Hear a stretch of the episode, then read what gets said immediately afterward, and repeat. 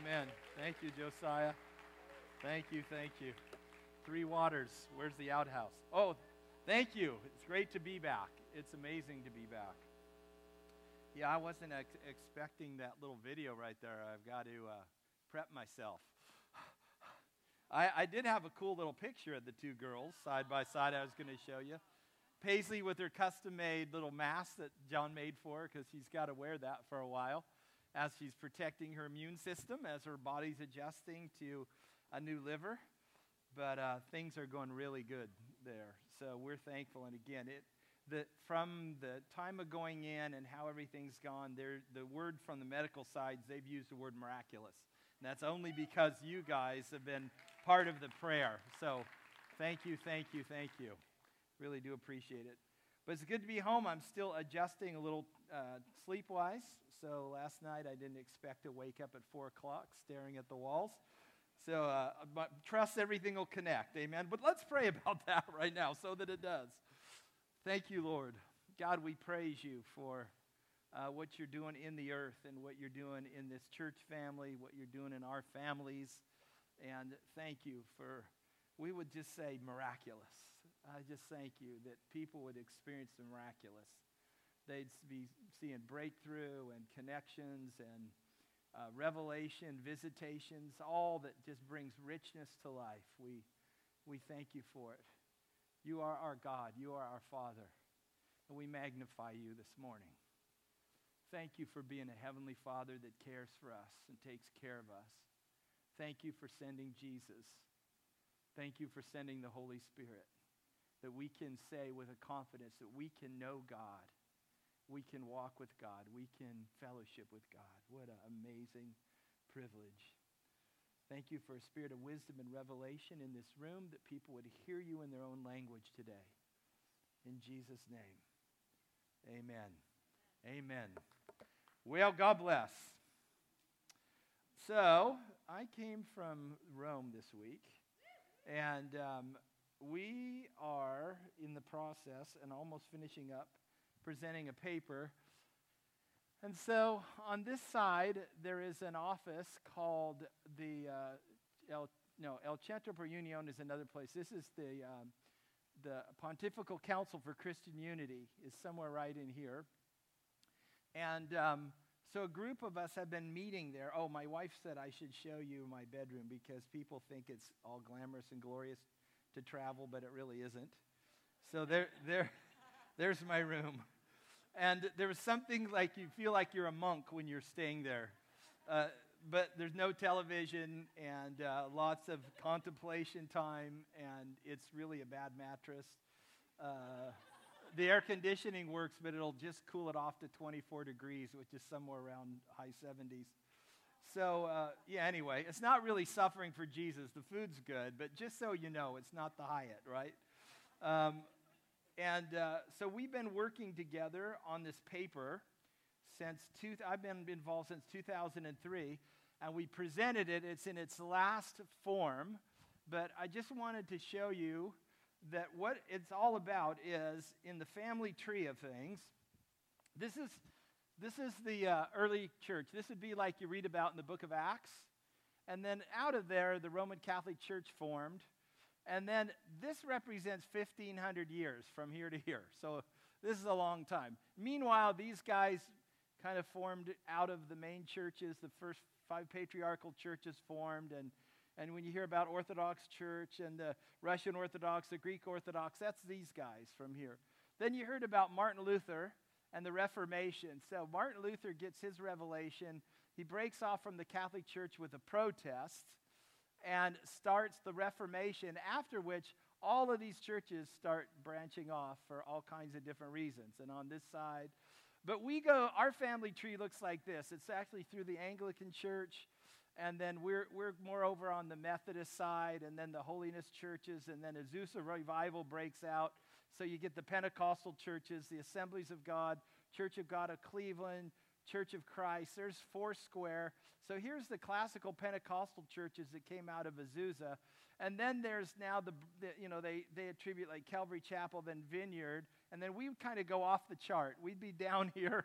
But, but this, there's a reason we're off the chart, but th- this whole stream right through here, this is kind of the church plant charismatic movement that came from the assemblies and here. But of course, the charismatic movement, not really the reformed, it didn't affect it. It affected the Baptists, it affected some of the Orthodox, definitely in the Roman Catholic, the Anglican Church, when the Holy Spirit began to move and they began to uh, experience the baptism of the Holy Spirit, tongues, interpretation of tongues. But then the whole charismatic church movement started. And so we are explaining down here what new charismatic churches are to these guys up here. And there, there's a lot that's happened in between. Amen. And, and almost every one of these little reasons is because somebody, there's something either God restored or they got a revelation or a rebellion. But there's, there's reasons. And, it, and the World Council of Churches estimates that in this grouping of churches, there's actually 2,200 little splinters. So there's lots of people with lots of opinions for lots of reasons in this thing called the body of Christ. Amen. But we're trying to explain this phenomena to these guys up here. And it's been, it's been uh, really fun. It's been really challenging. Their conclusion, as would be ours, we have got a lot more in common than we do not in common, which is absolutely amazing. And uh, it's just been a super, super rich time of fellowship. Uh, one thing we got to experience, it's sort of wrapping up in a sense, but speaking of, oh, let's go back to the chart. So when this happened, when Luther broke off from the Roman Catholic Church, so that's been a little over 500 years ago, they've been working on that more intently for the last 50 years. And this is uh, the Pope Francis with the lead of the Lutheran Church. from conflict to communion, they've reconciled what is called the Protestant, you know, issues, and they've signed off on those. And so that they're at this massive high level in the church body. There's this canoe connection and new fellowship. And this document was hanging on the walls of the building that I was in. But this is a uh, the joint declaration of the doctrine of justification. It might not mean much to you, but it's actually, if you think about it, it took 50 years, 50 years of meeting to come up with three statements. Things move slow in that world. but uh, three years or three three statements, 50 years to work out a way so that they could come back together for common communion. So think about Jesus' job. He's trying to he's trying to reconcile this, right? How many know it takes some being intentional? How, how many know you got to look past some of your differences and, and kind of center up on Christ for that to happen? But you know what is going to happen? Because it, he predicted it in his prayer, and it was the Lord's burden that that would take place. But it was pretty amazing to look at this document and see the, the live signatures on it, and to realize that they were actually able to pull together something that was so split and so divided. And my hat goes off to guys who give their life to that, and ladies who give their life to that. They're just working on the ways of historically of how to bring the church back into connection. And uh, I can say, you know, being in the middle of that not only is sometimes it's overwhelming, but it's most of the time way out of my league in terms of theology and terminology. And I'm, I'm clearly there as a practitioner. And I'm there just totally relying on the presence of God and the Spirit of God.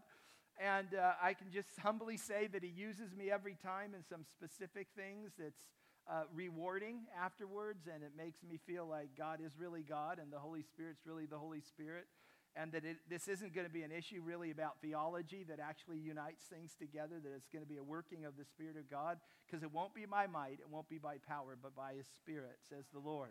That He'll bring His capstone on this, the whole thing. And so, but, but in the middle of that, you're, uh, and again, in my little monastic bedroom, um, sitting and contemplating and uh, you know you, you work through after all of the complexities of what makes a movement a movement what makes a people a people and i, I was sitting there in the, the there's let's see uh, seven of us that were meeting in the um, pontifical council and that was on a monday and on the, the prior sunday i had spoke at the equippers church in rome and then an Acts church that afternoon. And they're both similar expression. They got the stage, the lights, the sound, the pounding music. And I had taken a little video of the setup.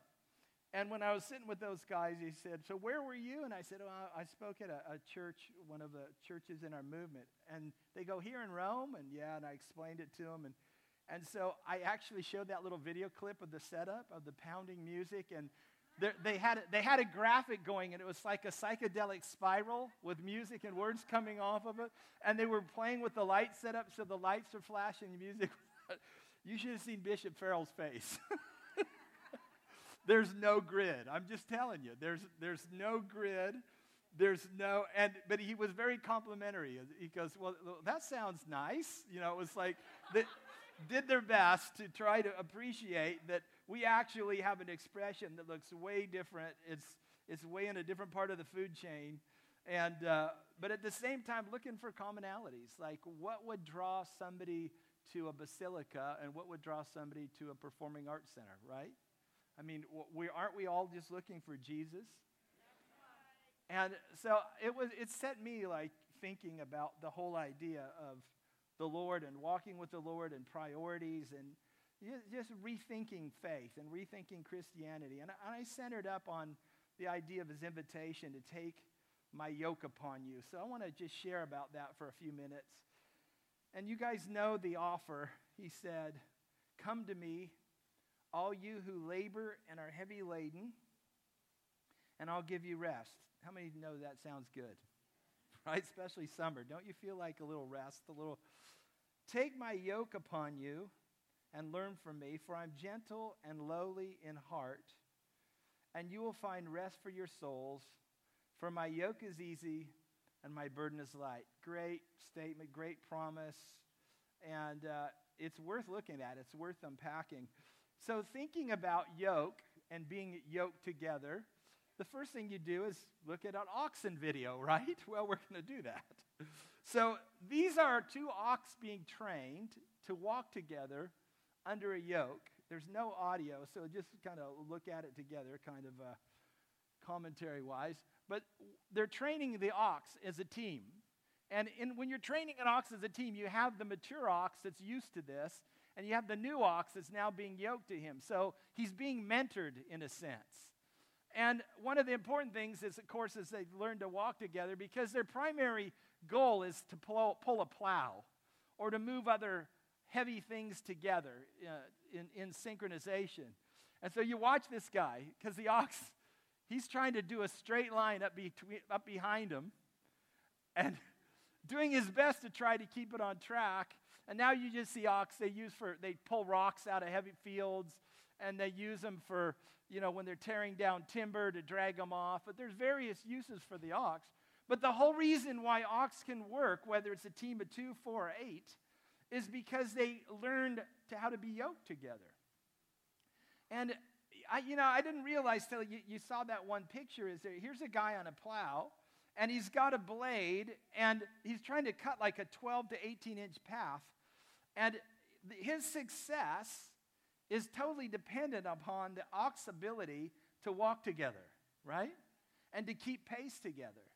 Like, I didn't realize that the importance of keeping up or the importance of one ox leading and the other ox yielding so that the team can work. And then I thought about Jesus offering us his yoke, and I, I had the revelation I can't, it must be really hard for him to be yoked to me. right? Oh, don't laugh so loud. but think about that. How often do you pull? Right? Yeah, always.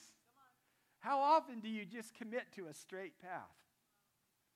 And, and to finish a job, right? Like that when we're, we're yoked together and there's a purpose and you're, we're supposed to, you know, accomplish something together. And how often am I pulling? How often am I falling back? And you know what happens when the yoke gets out of balance? When one pulls back, it puts pressure points on the other ox.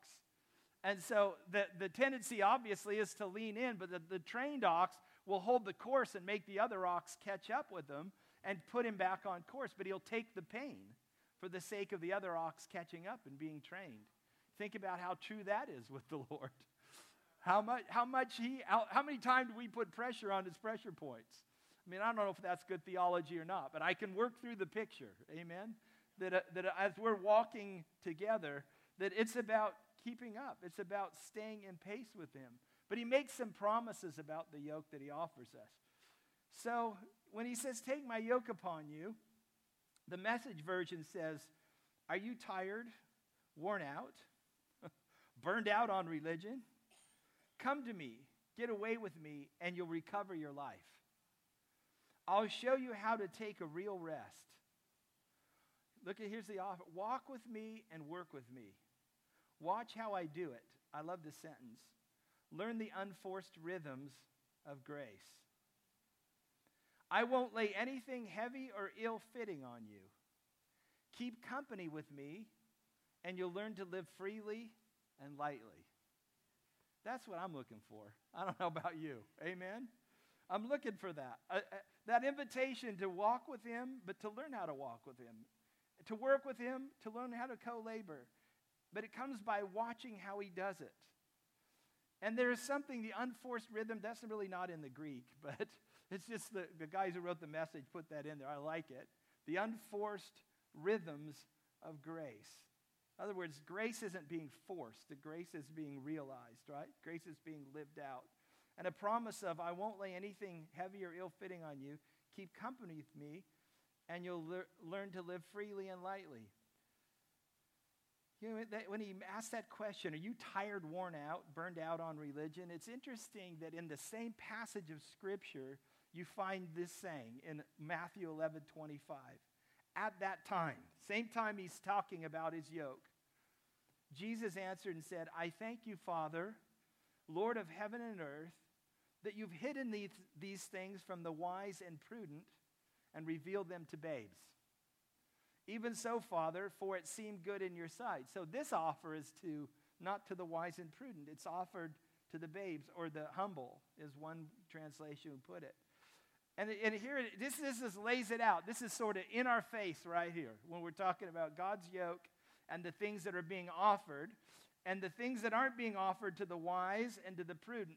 Here is the Greek on what those two words equal skilled experts, skilled in letters, cultivated, learned of the Greek philosophers and orators, of Jewish theologians, and of Christian teachers.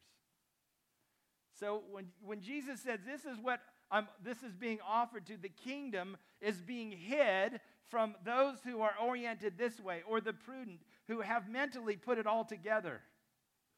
Well, those are having understanding, the wise to learn. The kingdom's being hidden from the wise and the prudent and being revealed to the babes who aren't relying on their intelligence, that aren't relying on their theology, aren't relying on their philosophy, aren't relying on their intelligence, don't have a, a, a, a putting out a, a you know, an air about them that they've got it all mentally together. Jesus said it's the other people that these things are being offered to. Amen? Nobody cheered. I like that. I mean, I because I can tell you the pressure of being in those realms and how you wrestle with significance. I mean, I, that, that's really at the root of most people. Most of us, we're, we wrestle with significance. We wrestle with legitimacy. We really do. And, and especially, you know, systems get developed to, to put approval on things. Systems get developed so that you can have a formal accreditation, so you can have a formal graduation certificate, so you can have a, a formal uh, doctorate, so you can have a formal graduation diploma. That systems get developed because Every human manifests this need for somebody to put their seal of approval on them, for somebody to declare that we're legitimate in what we're feeling, sensing, saying, and what we're doing. And so there's an intimidation factor, and there's this factor of wanting to conform for the sake of, of being endorsed. Right? And it drives people for, for certain things. Now, accomplishment and education, that's all great until you begin to trust and rely on it. Because there's something that'll begin to happen a substitution for his yoke for another yoke that we're going to talk about. But when he says, Take my yoke upon you, and learn from me, for my yoke is easy, my burden is light, we also know accurately from Scripture that though the root word or the root thought comes from being yoked together like an ox, that in the rabbinical realm of rabbis and teachers at the time of Israel, the word yoke had a different meaning. The word yoke had to do with how a particular rabbi interprets the scriptures and teaches his followers how to live. That was called his yoke when he would say, This is my yoke, this is my revelation, my interpretation primarily of the law. The book of Leviticus and Deuteronomy is the, the Pentateuch, the first five books of the Bible. This is my interpretation, this is how I live out those scriptures. Come follow me and take my yoke, my philosophy, my theology, my understanding. And that's how the, uh, the religious world was organized at that time. Young men would gather to rabbis and be accepted in the company of a particular rabbi, and they would learn the scriptures and to live out life. But you only, at a certain age, I think it was like five years old, if you didn't show the right aptitude, you never got to follow the rabbi. You went back home and you became part of the family business, whatever that was fishing, carpentry, agriculture. But if you showed a certain aptitude for the scriptures and memorization and obedience and attentiveness and alertness, if you had the pedigree, then the, the uh, as you grew up, I think it's like age 13 to 15, then you're invited to actually follow the rabbi. And so then you begin to take his yoke. And it's interesting that the rabbi not only interprets, but this concept of building fences is a fascinating concept, especially with, the, uh, with what we're talking about. Because when a rabbi would interpret scripture, and we'll just read this, the instruction regarding halakha, walking one's faith, is often described as building fences. An example of Adam and Eve Adam received the word from God, and it was do not eat. And he built a fence for Eve, who recalled to the serpent that she could not eat or touch it. This method is used by parents as well as rabbis down through the ages. The fence protects the commandment does not negate or nullify the fence clarifies. So, in the idea of building a fence, the commandment says this, but then the rabbi would add to it. So, we don't take a chance. And, and for an example, you shall not lie with your father's sister's daughter. That's one of the commandments. In other words, you can't lie with your first cousin. And so, that, that was the commandment pulled somewhere out of Leviticus. But then the fence around it is you can't hug, you can't touch, you can't kiss. That's the fence. So, to make sure that you'll never violate the actual commandment, the fence takes it one step further to make sure that you could actually never violate the commandment. It helps protect it to make sure that you would never violate it. So, all of a sudden, things that started out sort of simple start getting more complicated.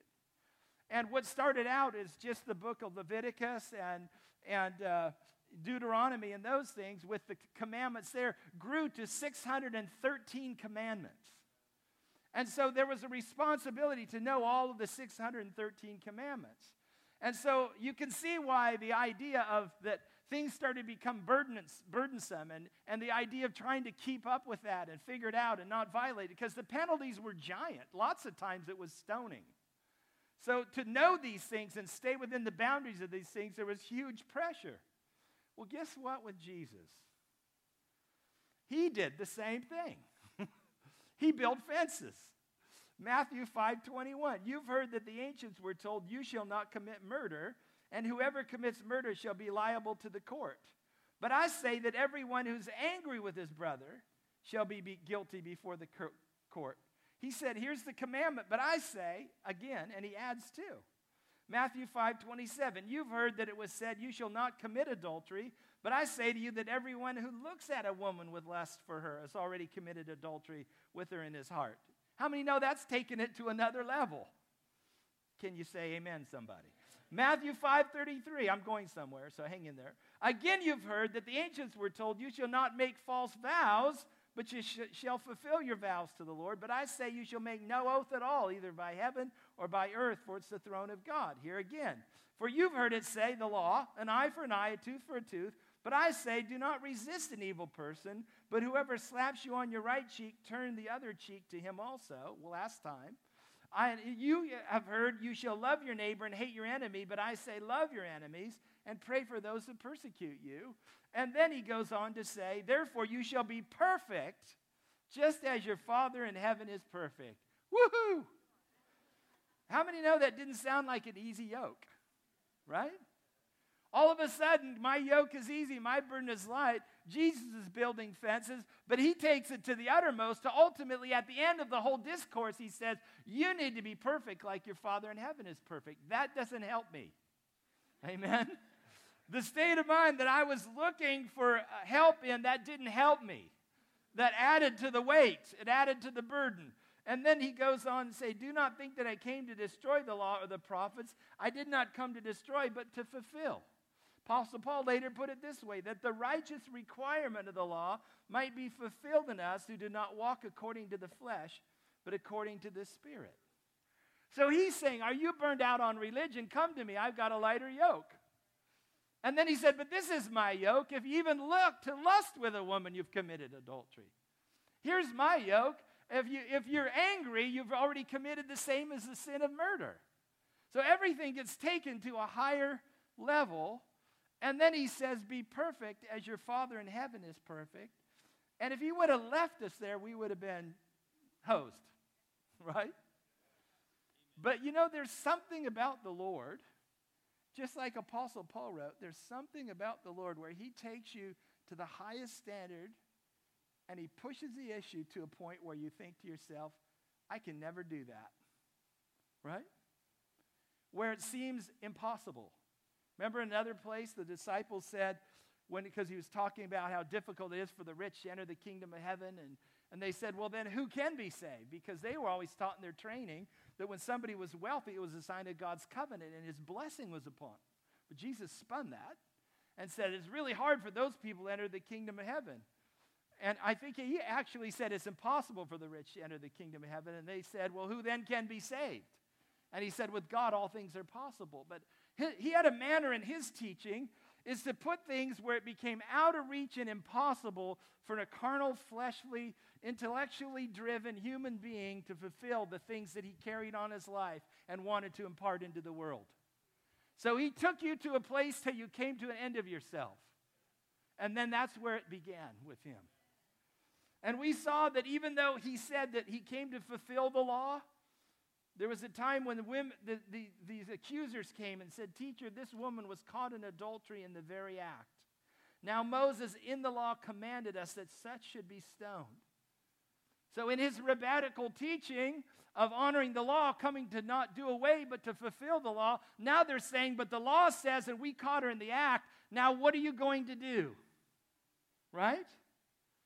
If he teaches the law and he's a keeper of the law and he came to fulfill the law, what should he have done? Picked up a stone and been one to, to, to be part of the stoning on this woman. But this is what he, they said this testing him, that he might have something of which to accuse him. But Jesus stooped down and wrote on the ground with his finger as though he did not hear. so when they continued asking, he raised himself up and said, Who he who is without sin among you, let him throw a stone at her first. And again he stooped down and wrote on the ground.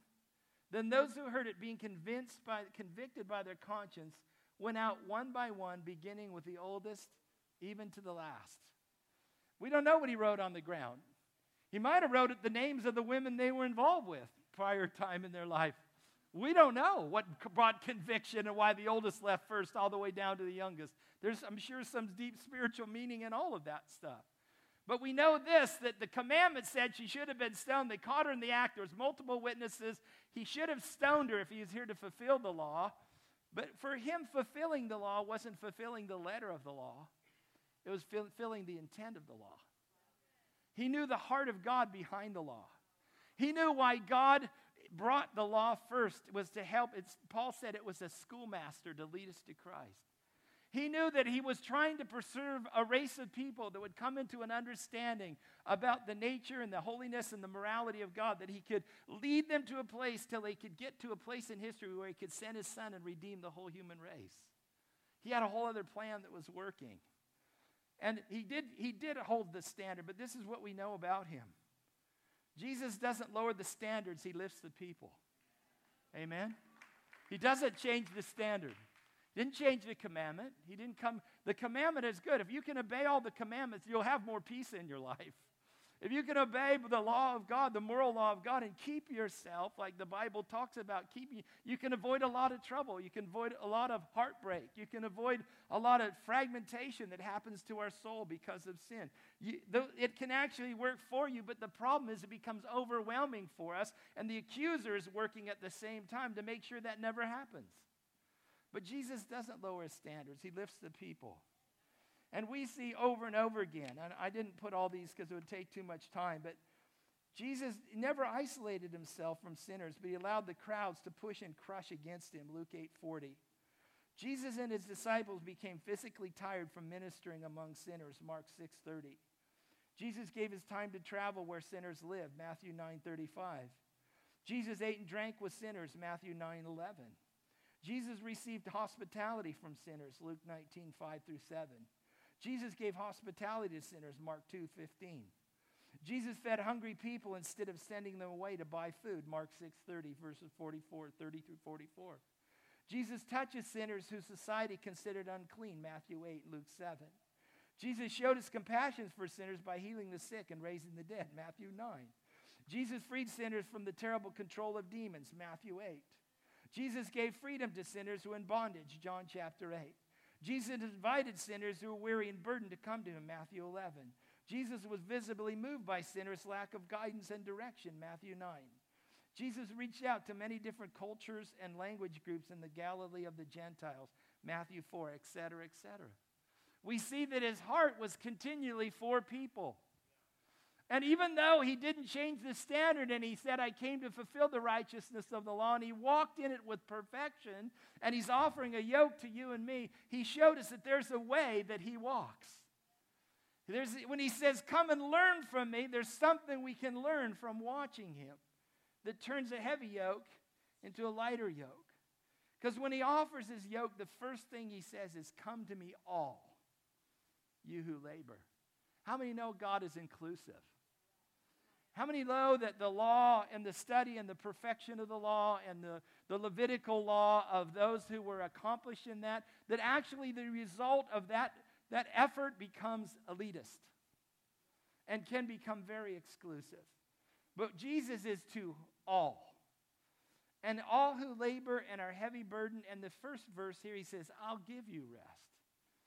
And I think about that is that in this idea of being yoked together with him, there's some thought about if you learn to just walk with him and you realize that he's with you and he's next to you, that you can actually lean into him doing the pulling, right? Because in the ox, the heavy ox, what would happen in ox, also the one ox would have to do is fall back by two inches and the weight shifts to the other guy and then he, they would pull his weight because this one would tire and it would slow. And so there's, there's always in an ox team, the guys are running the ox. The, go, the goal is to keep them as even as possible, but they know that because one will be walking on the good ground and the other is walking on the ground that was just tilled, and it becomes a harder path. And so there's a shifting that will happen back and forth as they kind of shift from, from the heavy load to the lighter load. And when you're walking with the Lord, how many know that He would allow you to do that? You can just fall back and He carries the weight. And you're never pulling Jesus, right? He's always the more mature of the team. He's always got more energy, more strength. He's always got more wisdom. He always, he always has the direction. But he says, Come to me, take on this yoke if you're heavy burdened. And he says, I'll give you rest. You can call, you can lean on me to have me pull for you. Take my yoke upon you and learn from me. How many know that these things have to be learned? It's a process walking with God. It doesn't just happen. I know we do an altar call, and we present it, ask Jesus into your life, and I don't think we ever go crazy and say your life will be wonderful and perfect. But we, we know that there's peace that comes. We know for some people that, that that invitation, when they make that invitation, it can be a transformational moment, a transformational event. Some people, it's not like that, it gets walked out over a process of time. But this is a learning process learning how to walk and to be yoked with him, it's a, it's a, takes a time to learn how to walk with him. And I think this is probably the key to the whole thing. When you think about him as a rabbi, him creating a group of followers that was referred to as a household that the, the disciples that followed Jesus, it wasn't just the 12, it was many more than that. They became his yoke, part of his yoke. That the relief for them, when he says, Learn of me, comes from understanding that he's gentle and lowly in heart versus proud and arrogant and boastful, right? Needing attention, seeking to be honored, seeking to be the recognized rabbi, the recognized Messiah. Matter of fact, he didn't even pick the cream of the crop. He pulled his guys out of the fishing boats, right? Tax collector, come on. Despised in society, come on. Yeah, all the other guys that the other rabbis wouldn't call out, you become part of my company. Because I don't have anything to prove. How many know Jesus only did what he was? Right? He never had to be anything other than who he was. And he never had to do work above what he saw the Father do and he could walk into, that he operated in a rest, though he carried the weight of the world. Not only the, the role of being the Messiah to the, or to Messiah to the Jews, but the Savior of the world. He carried that weight. That revelation was in him, and he carried the weight of that. And of course, we saw him unyoke from the disciples and go up to the mountain to pray. There's a time to be unyoked for the sake of prayer and those things, but, but we know that he carried those things, but he carried it in a gentleness and a lowliness of heart. And he tells you and me if you want to experience an easier yoke, a lighter yoke, and more rest, be lowly, be gentle. Don't be stirring it up all the time. Don't be picking fights, right?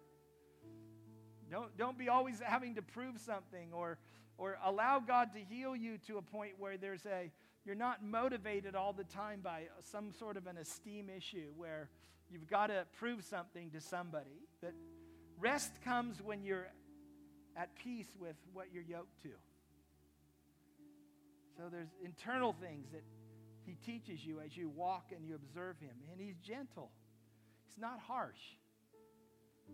A gentleness about walking with the Lord that's if we could tap into that and we can pattern that, we can bring more rest and more peace to ourselves. Amen. And he says, and you'll find rest. The first time he says, I'll give you rest. Now he says, you'll find rest. Because it's a both and. I think in the learning process that with God, there's always that honeymoon period, or there's a time where we get past ourselves and, and we just need a breakthrough.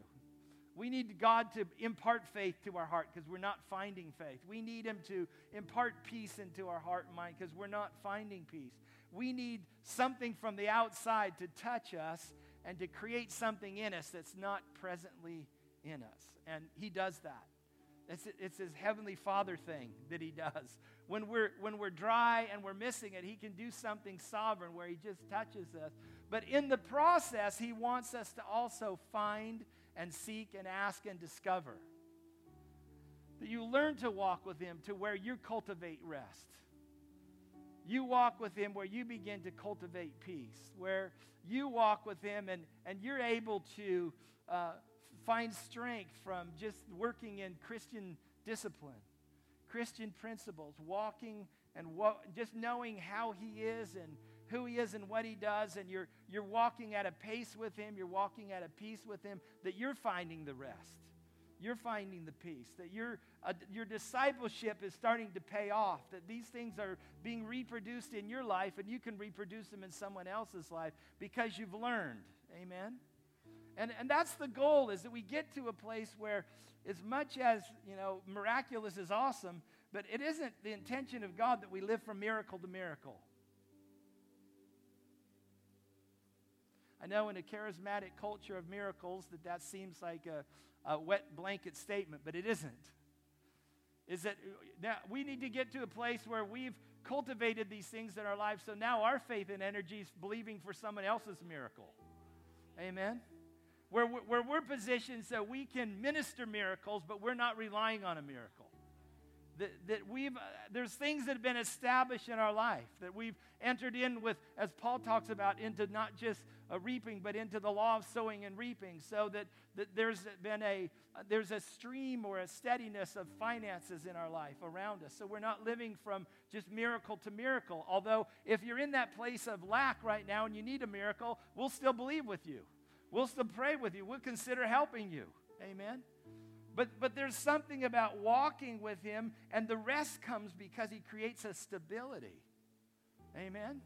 Creates an even pace in our life. He creates an idea of an abiding with Him, where these things become lifestyle things and not just, you know, seasonal or day to day. But that's what He's after. Because He wants us to get to a place where His yoke is easy and His burden is light.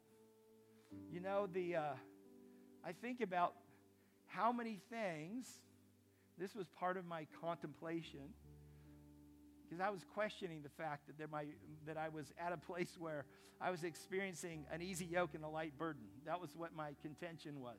This doesn't feel light, and this seems really heavy. And, uh, but the, when that, you get to that place, this is what you always have to ask back. How much am I taking on that is not Him? Right? How, how, and, and you can't unravel those things all at once. Some of them are commitments that you make. You just can't pick up the phone and say, I'm bailing right now. I feel like this really isn't God anymore. That's flaky Christianity. The, you, you don't just drop people and drop things. You're committed to them because you find yourself overwhelmed. But you just learn how to start backing out of. And you start praying more before you commit the next time. Because what you're looking for were those rhythms of grace Amen. Where you're not overwhelmed and you're not living frantically, you're not living panically, and anxiety levels aren't super high because you you found a rhythm and you feel God's grace there and you feel like you're yoked to Him in those things. That's the goal. Amen. And if we can get there where the, the burden is, is light and the yoke is easy, I, I really believe that He wants us to target those things because that's His promise. Amen. After the issue of the woman and the, the stoning, when he said, you know, you leave the woman caught in adultery, this was the next phrase he said. Jesus spoke to them said, I'm the light of the world. He who follows me shall not walk in darkness, but have the light of life. I've read over that several times. When I was rereading that passage, I just caught that. And I really believe that idea of being yoked with him he said that you don't walk in darkness, but He gives you the light of life. The light of life. What would the light of life illuminate? Right? The light of life. If I was walking with Him, yoked with Him, and He said, I'm giving you the light of life. Well, life is what we're after. Amen? We're after. I come that you might have life and life more abundantly. So, the light that would direct you to life and more abundantly, what would it highlight? What would it shine on? What would it illuminate for me that would be something that God would bring life and life abundantly into me? But He said, I would give it to you. I believe it would light up love. I believe that the light of life would show you and direct you to love because love is the more excellent way. I believe that I believe it's the love of God that's the solution for a lot of those divisions we saw in the flow chart. Is the love of God. Because the love doesn't it doesn't take thought, it doesn't keep account. It doesn't argue to defend its own position that love would yield for the sake of unity versus hold an issue for the sake of being right. And, and one of the things we were going around in the circle and they were asking, well, how come you got involved in unity and this? And I said, well, I, I had a, a, a moment in my life where um, I just had an encounter with God and he posed that question to me. He said, you spent the last half of your life trying to be right. What about trying to become one? And when that hit me, there was it, it, it just was like the, it talks about the word is sharp and powerful, and it goes, it divides joint and marrow, it divides spirit and soul, and it, it came in, it divided spirit and soul. And all of a sudden, I realized the weight that he put on is the weight that Jesus puts on walking in unity. And the only way to get there is actually through walking in love because we're very diverse. We're very different. We all have favorite scriptures. Amen. There, there's things that you, you know, that you have, are you're more successful in, and so you're going to highlight. There's things I'm more successful in, I'm going to highlight because we're looking for validation.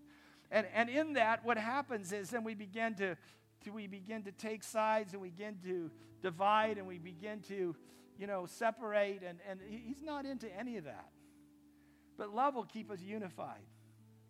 Love will say, it, that doesn't matter that much. Amen. Love, will say that for the cause of Jesus, because when he appeared to Apostle or Saul before he was Apostle Paul on the road to Damascus, he said, Saul, Saul, why are you persecuting me? He didn't say the church. His identity, the whole church, everybody on that flow chart that's actually joined to the Lord are one spirit. They're all in Jesus. And so to say that I prefer my doctrine because I prefer this and I think this is more important than that and, and I created my faction, it's all in Jesus. And for me to think that he doesn't feel that, I, I can't think that way anymore. I think he feels all of that.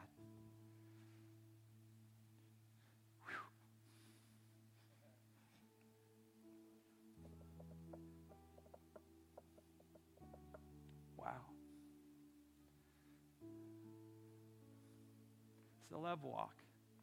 The light of life will lead you to the love, love of God and walking in the love of God. Bring security to who you are. It'll bring validation to who you are. It'll you'll give you that legitimacy as a son and a daughter that you don't have to walk under somebody else's pressure. Amen. I want to pray into that right now. Jesus, I thank you for the light of life that we're not walking in darkness. I know some of us would say, well, walking in darkness, he was directing that towards a woman caught in adultery. I don't know. I think he was directing it to the elders that were walking in judgment.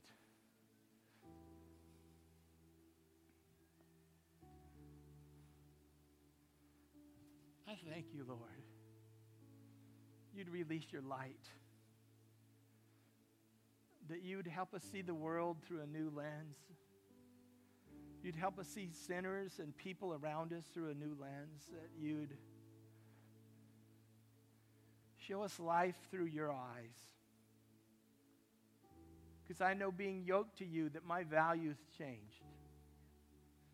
That I started seeing things more from an eternal perspective. That, that all of this is momentary light affliction that, as Scripture says, my life's but a vapor.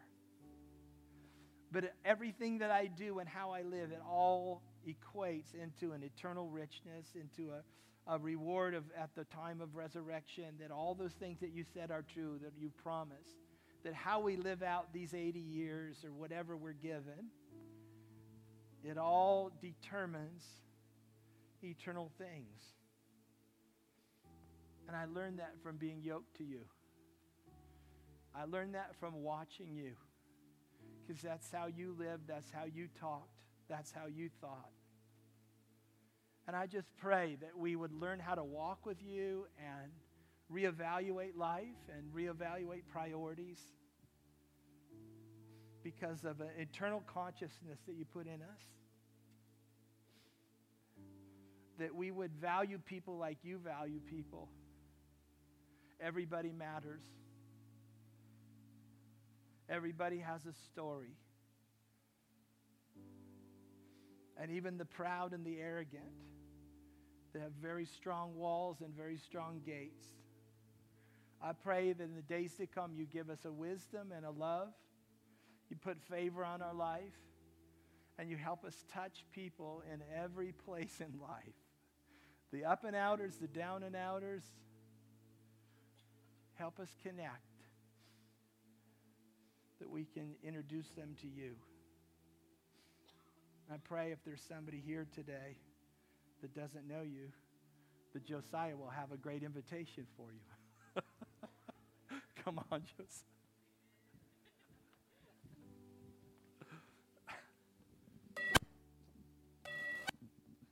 Amen. Well, we, don't, we never want to leave a service without the opportunity for somebody to come and take.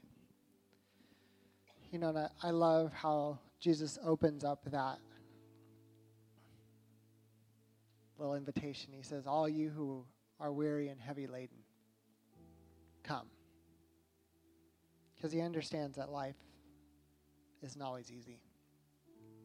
That sometimes things happen to us or we've done things and they placed a burden on us. But Jesus is offering to come and to walk with us, that we don't have to walk alone. so, with every head bowed and every eye closed, if you're here today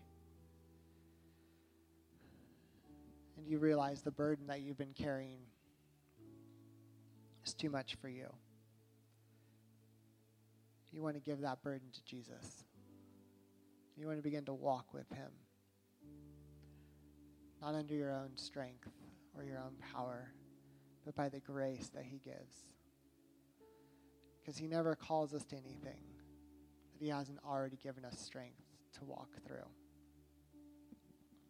So if that's you here today and you'd like to come and join Jesus, to walk with Him, if you just want to raise your hand, we just want to know who we're praying with and praying for.